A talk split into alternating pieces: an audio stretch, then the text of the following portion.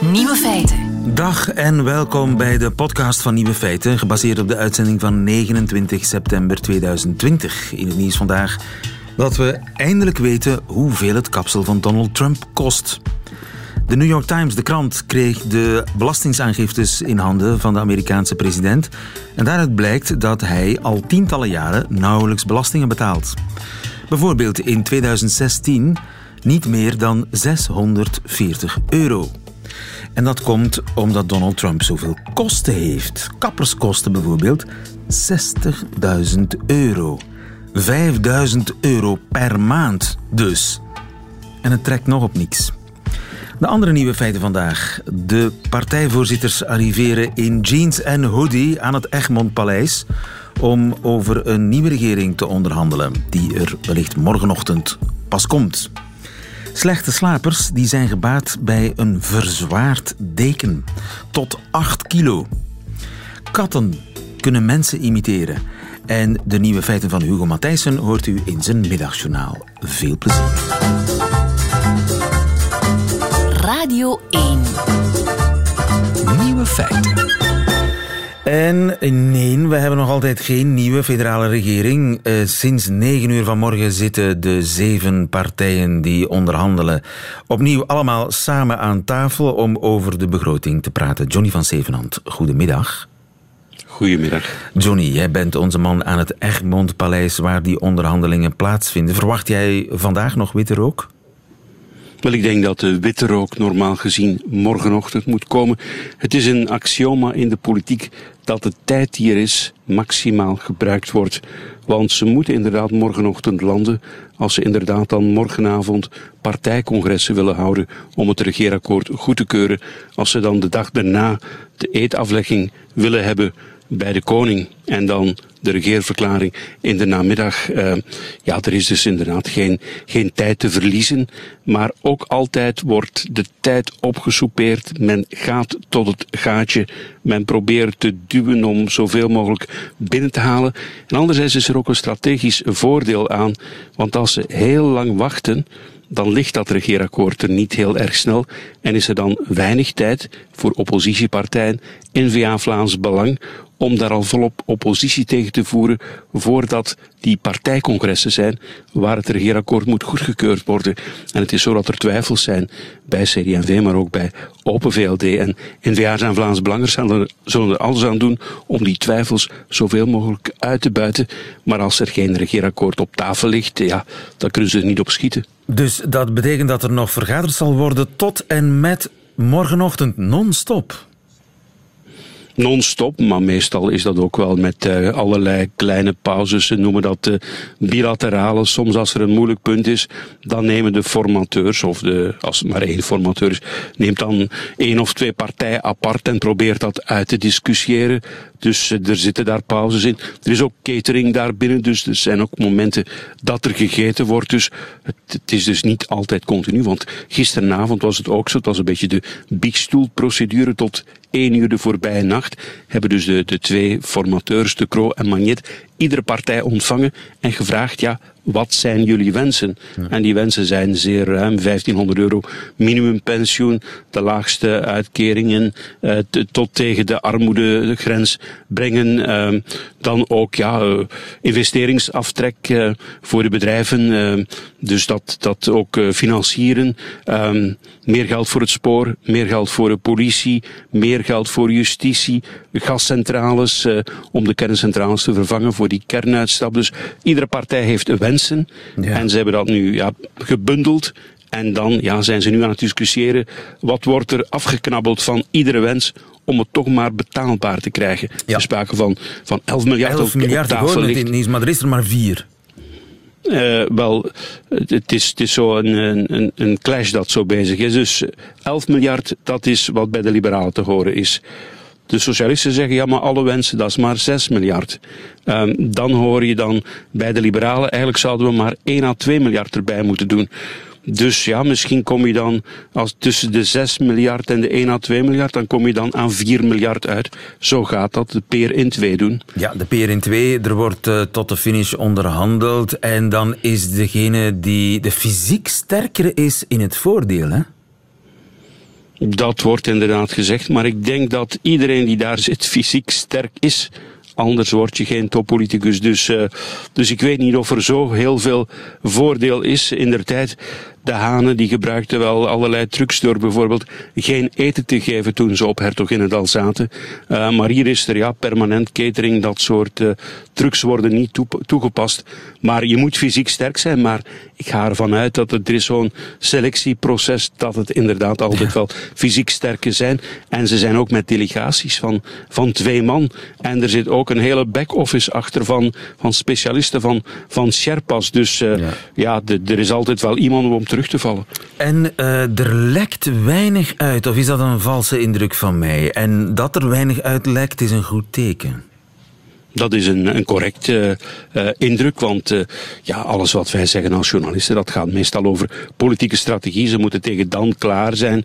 De wensenlijstjes, ja, die zijn wel bekend, maar wat, wat is er nu juist beslist over de staatshervorming? Heb je dat al ergens gelezen bijvoorbeeld? Hoe zit het met asiel en migratie? Heb je dat al ergens gelezen of gehoord? Er wordt inderdaad niets gelekt. En waarom is dat zo belangrijk? Vanaf het moment dat er iets lekt, dan komt daar kritiek op. En het is ook zo, wie iets lekt, eh, dat is meestal iemand die wat heeft binnengehaald, die een trofee heeft.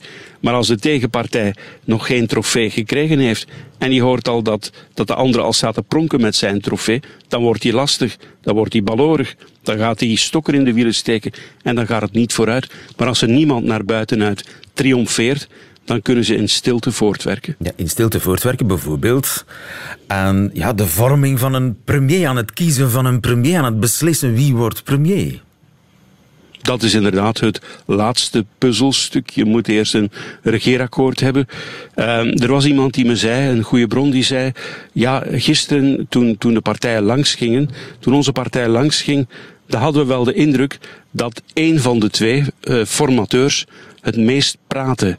En als ik dan doorvroeg, dan was dat Alexander de Croo. Dus die gedroeg zich al als een premier. Dus de kans is zeer groot dat hij het wordt. Dus uh, dat is inderdaad uh, de puzzel die gelegd wordt. Want ja, er moet dan voor een prijs betaald worden voor dat premierschap. Dan moeten de anderen die dan de premier niet krijgen, bijvoorbeeld de PS, de Franstalige socialisten, dat Magnet het niet wordt, ja, die moeten dan wel een, een paar mooie ministerportefeuilles krijgen.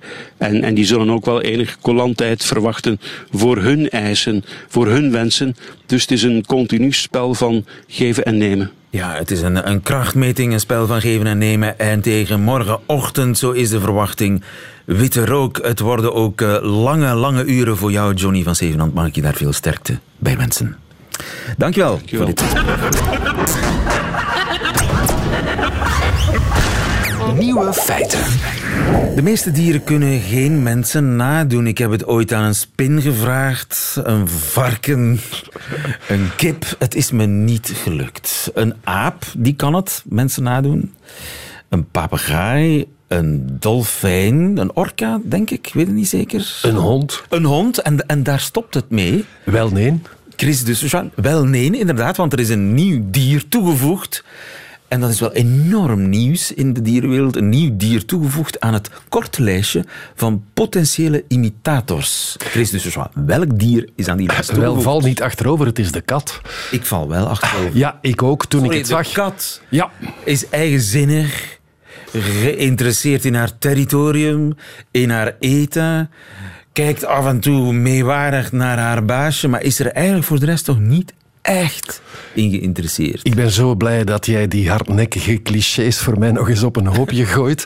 Uh, dan kan ik ze allemaal doorprikken. Want uh, ja, uh, er is een nieuwe proef gedaan met katten en imiteren. En er is, ik, ik moet beginnen bij de trainingsmethode, een nieuwe trainingsmethode die al lang bij honden wordt toegepast. En die heet Do As I Do.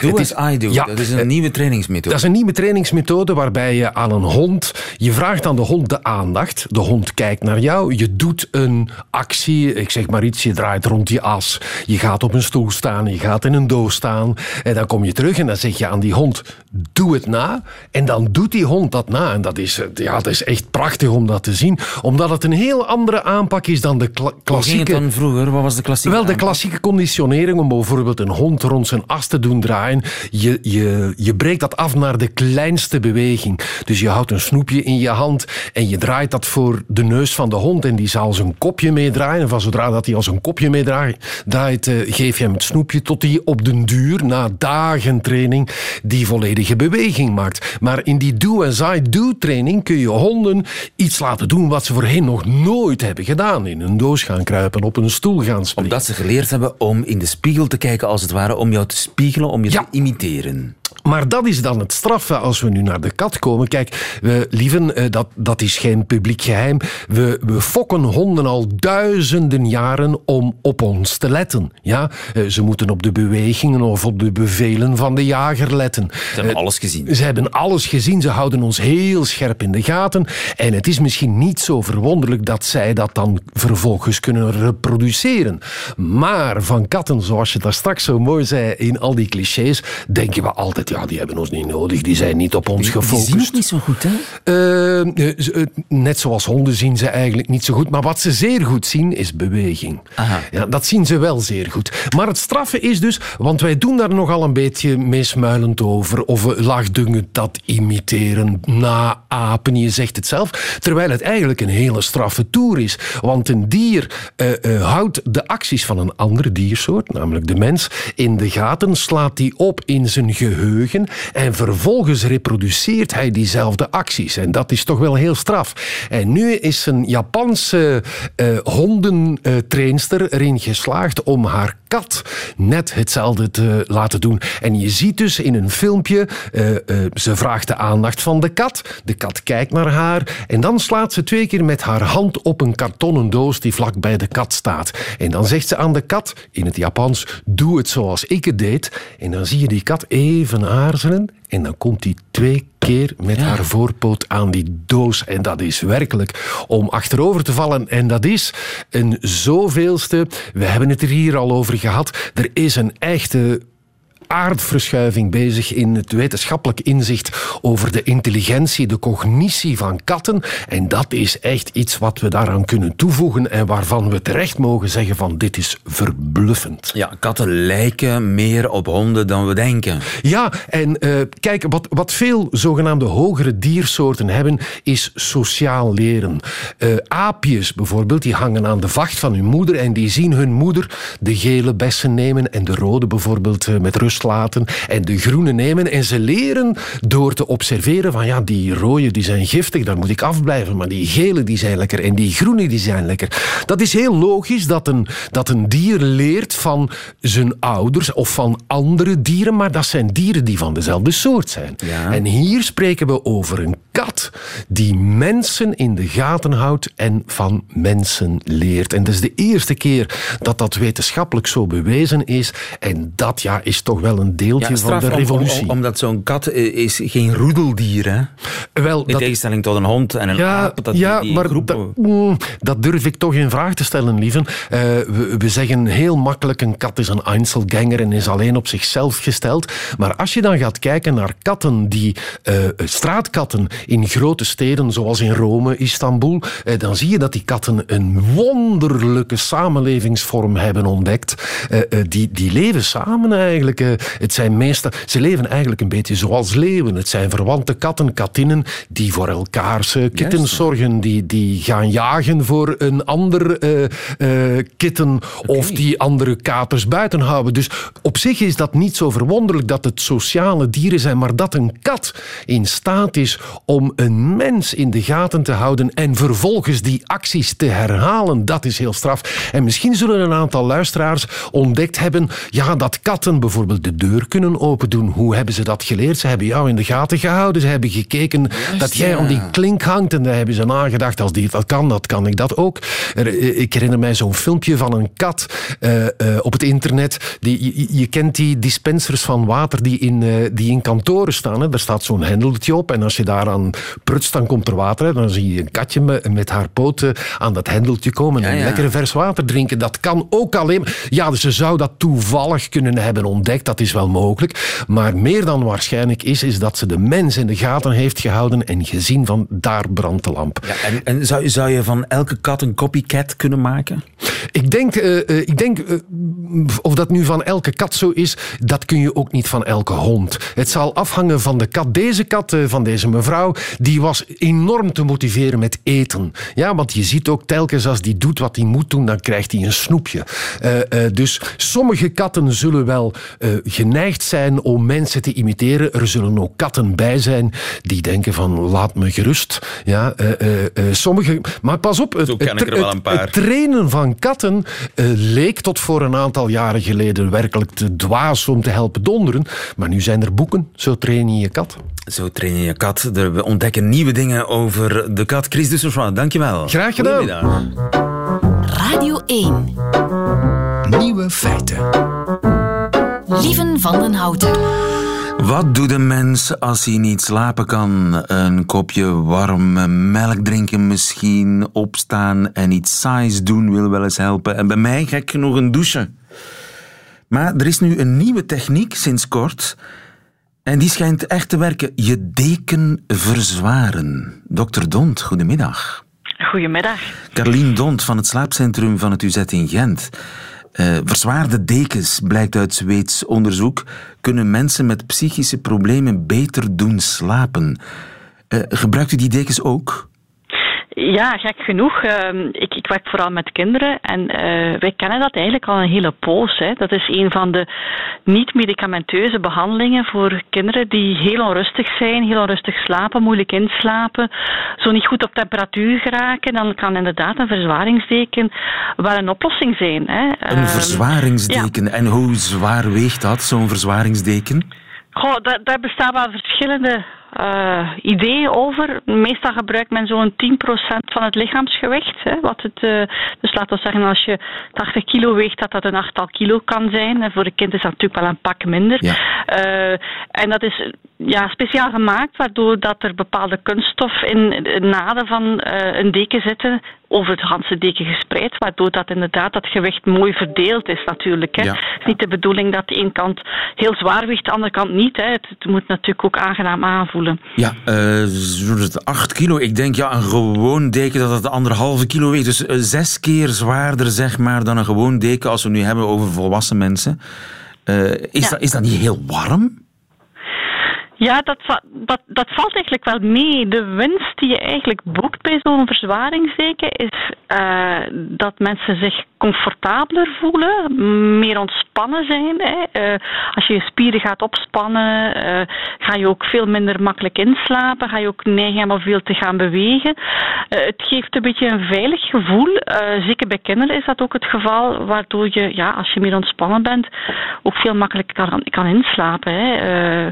heel ontspannen zijn of, of ja, je lichaam niet tot rust laten brengen is een van de belangrijke redenen waarom dat mensen soms heel moeilijk kunnen inslapen. Dus dat is eigenlijk een extra middel, een heel gezond middel, hè, want het zijn geen medicatie. Um, waardoor dat je makkelijker gaat uh, de slaap vinden. Ja, en het schijnt echt spectaculair goed te werken, want bij meer dan de helft van de mensen, van de, in dit geval patiënten, helpt het.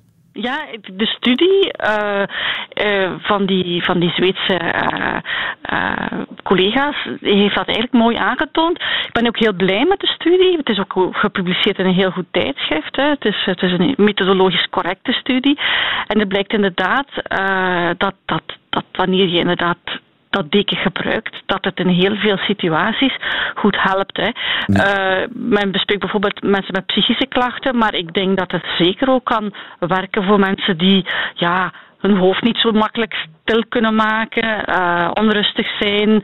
Kinderen met ADHD bijvoorbeeld hebben daar ook vaak baat bij, hè, maar ook volwassenen met ADHD. Dus uh, er zijn zeker wel ja, voldoende indicaties om dat uit te proberen. Af. Uit te proberen, eh, zeker ook voor mensen die voor de rest eigenlijk geen problemen hebben, alleen af en toe een beetje moeilijk ontspannen in bed s'avonds. Ja, precies. Ik, ik denk dat het belangrijk is van wat voor type, type persoon je bent. Je hebt mensen die niet graag dingen op, op, op, op hun lijf hebben liggen, dan zal het niet werken. Hè. Je hebt mensen die graag in een kokonnetje zitten, die graag ja, uh, zich nestelen, zou je kunnen noemen. En bij die mensen is het zeker de moeite om het te proberen als ze inderdaad klachten hebben van inslaap- en doorslaapstoornissen. Ik kan me wel voorstellen dat als het, als het wat warmer wordt, dat het, zo, dat het niet echt comfortabel meer blijft, zo'n 8 kilo zwaar deken. Ja, ook warmteproductie is natuurlijk zeer individueel verschillend. Hè. Ik kan niet zeggen dat dat uh, altijd lastig zal zijn, maar waarschijnlijk bij bepaalde mensen inderdaad zal dat niet zo aangenaam aanvoelen. Maar ook dat is zeer individueel bepaald. Hè. En kun je die dekens gewoon in de handel krijgen of moet je daar, waar kun je die vinden? Je, je kan die makkelijk in de handel krijgen. Sommige mutualiteiten uh, verspreiden dat ook. En dan heb je denk ik iets goedkoper. Je kan het ook zelf maken. Online kan je ook wel uh, websites vinden hoe je dat dan moet doen en wat je er dan moet instoppen.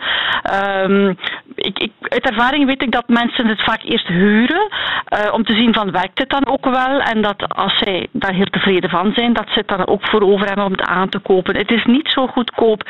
Ik kan nu niet meteen een, een cijfer opplakken, maar je kan het online zeker wel vinden. Um, het is een investering, laat het ons zo zeggen. Maar dat heb je bij een goede matras ook natuurlijk. Hè. investering in uh, gezondheid, dat is misschien wel te overwegen. Dankjewel, Carolien Dont van het UZ in Gent. Goedemiddag. Oké, okay, tot genoegen. Graag gedaan. Dag. Nieuwe feiten.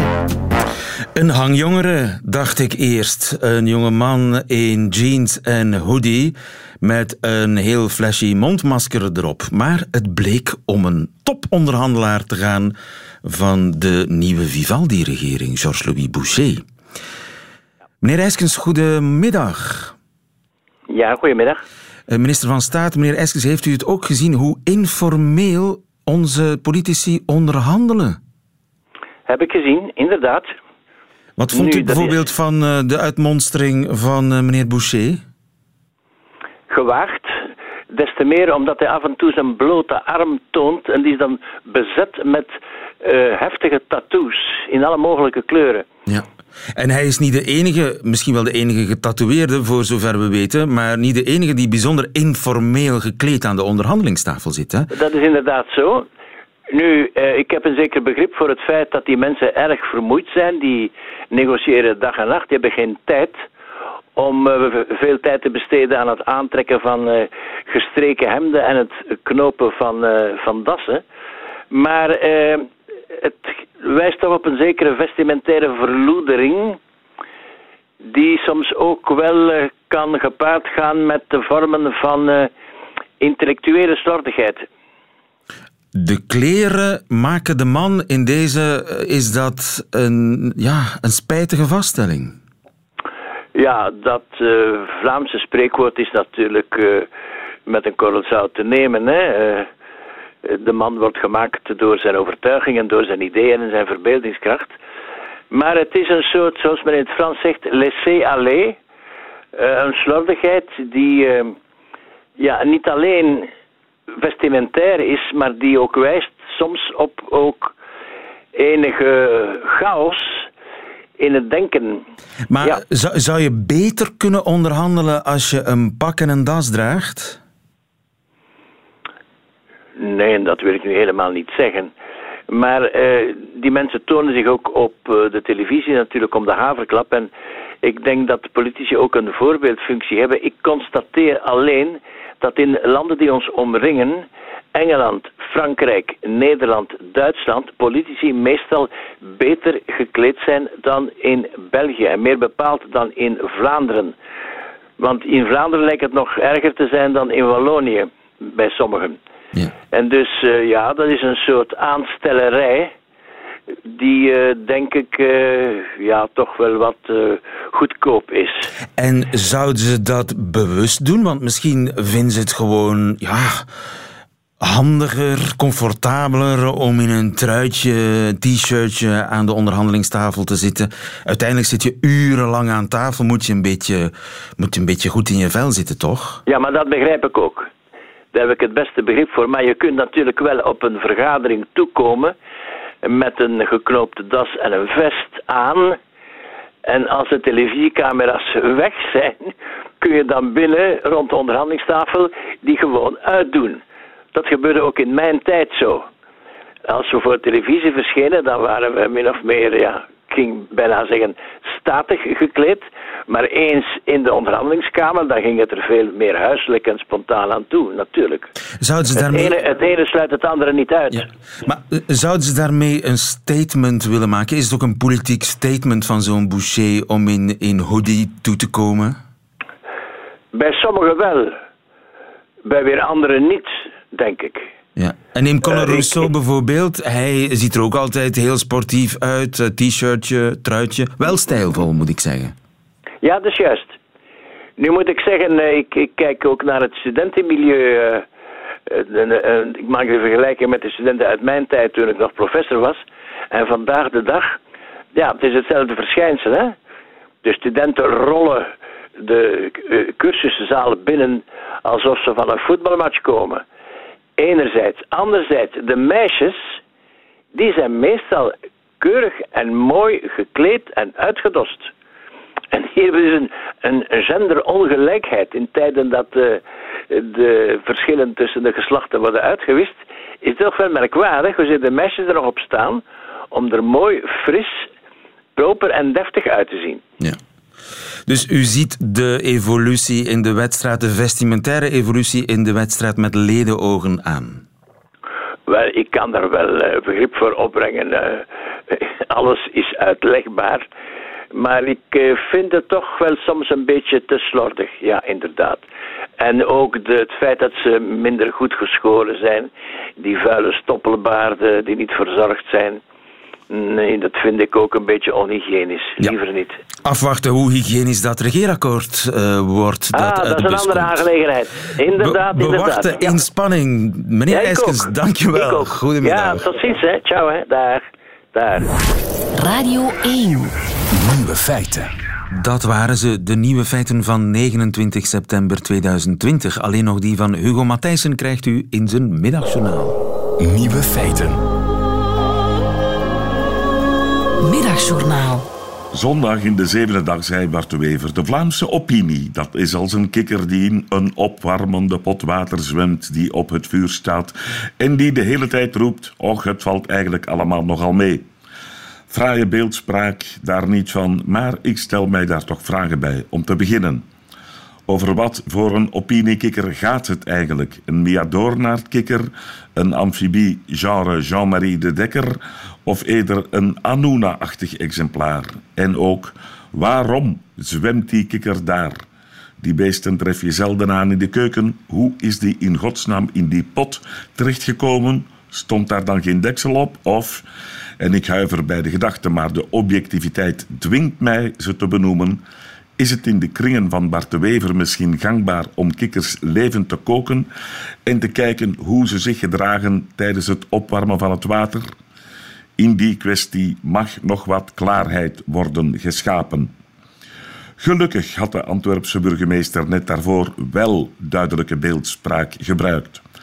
Het nieuwe regeerakkoord is een feest voor de krekel en een ramp voor de mier, zei hij verwijzend naar de beroemde fabel van Jean de La Fontaine.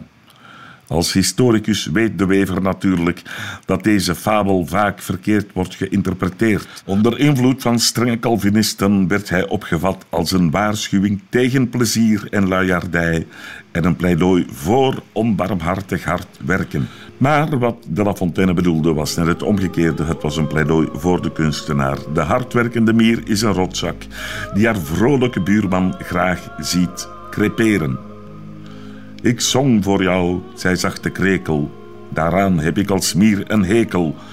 Toen zong je en nu ben je arm, dus dans nu maar, dan krijg je het warm. En dan staat er nog wie leeft van de kunst gaat door voor gek. Vaak leidt hij honger en gebrek. Het is mooi dat de Wever zich vanuit de oppositie en wat betreft de moeilijke situatie van de kunst- en evenementensector achter het nieuwe regeerakkoord kan scharen.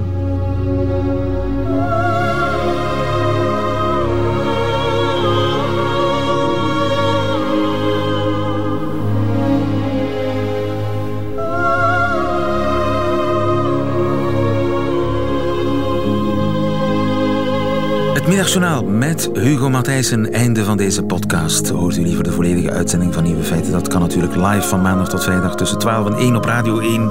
Of in uitgesteld relais op de website van Radio 1 of op de app van Radio 1, waar u overigens nog veel meer fijne podcasts vindt. Tot een volgende keer.